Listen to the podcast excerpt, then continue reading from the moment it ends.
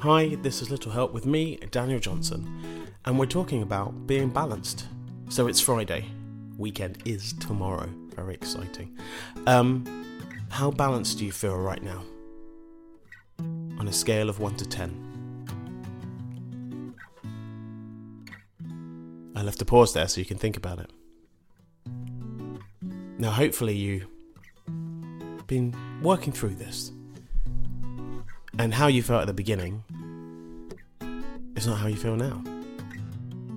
Maybe you've taken a point up from what you felt on Monday, just because you kind of thought about those things to balance you up a little bit. Like I said, you need both sides. A little bit of good, a little bit of bad. And you want to sit kind of in the middle, because that is the best place for you to be balanced. Now, I would normally say that I'm kind of balanced around sort of sixes. Yeah, six. I think six.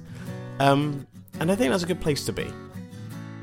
Too much one side means there's a huge drop either way. So if you're feeling a little bit more negative and you're feeling a little bit, down the scale, it's a long way to get to, feeling positive. So I like trying to be in the middle, balanced. It's so important.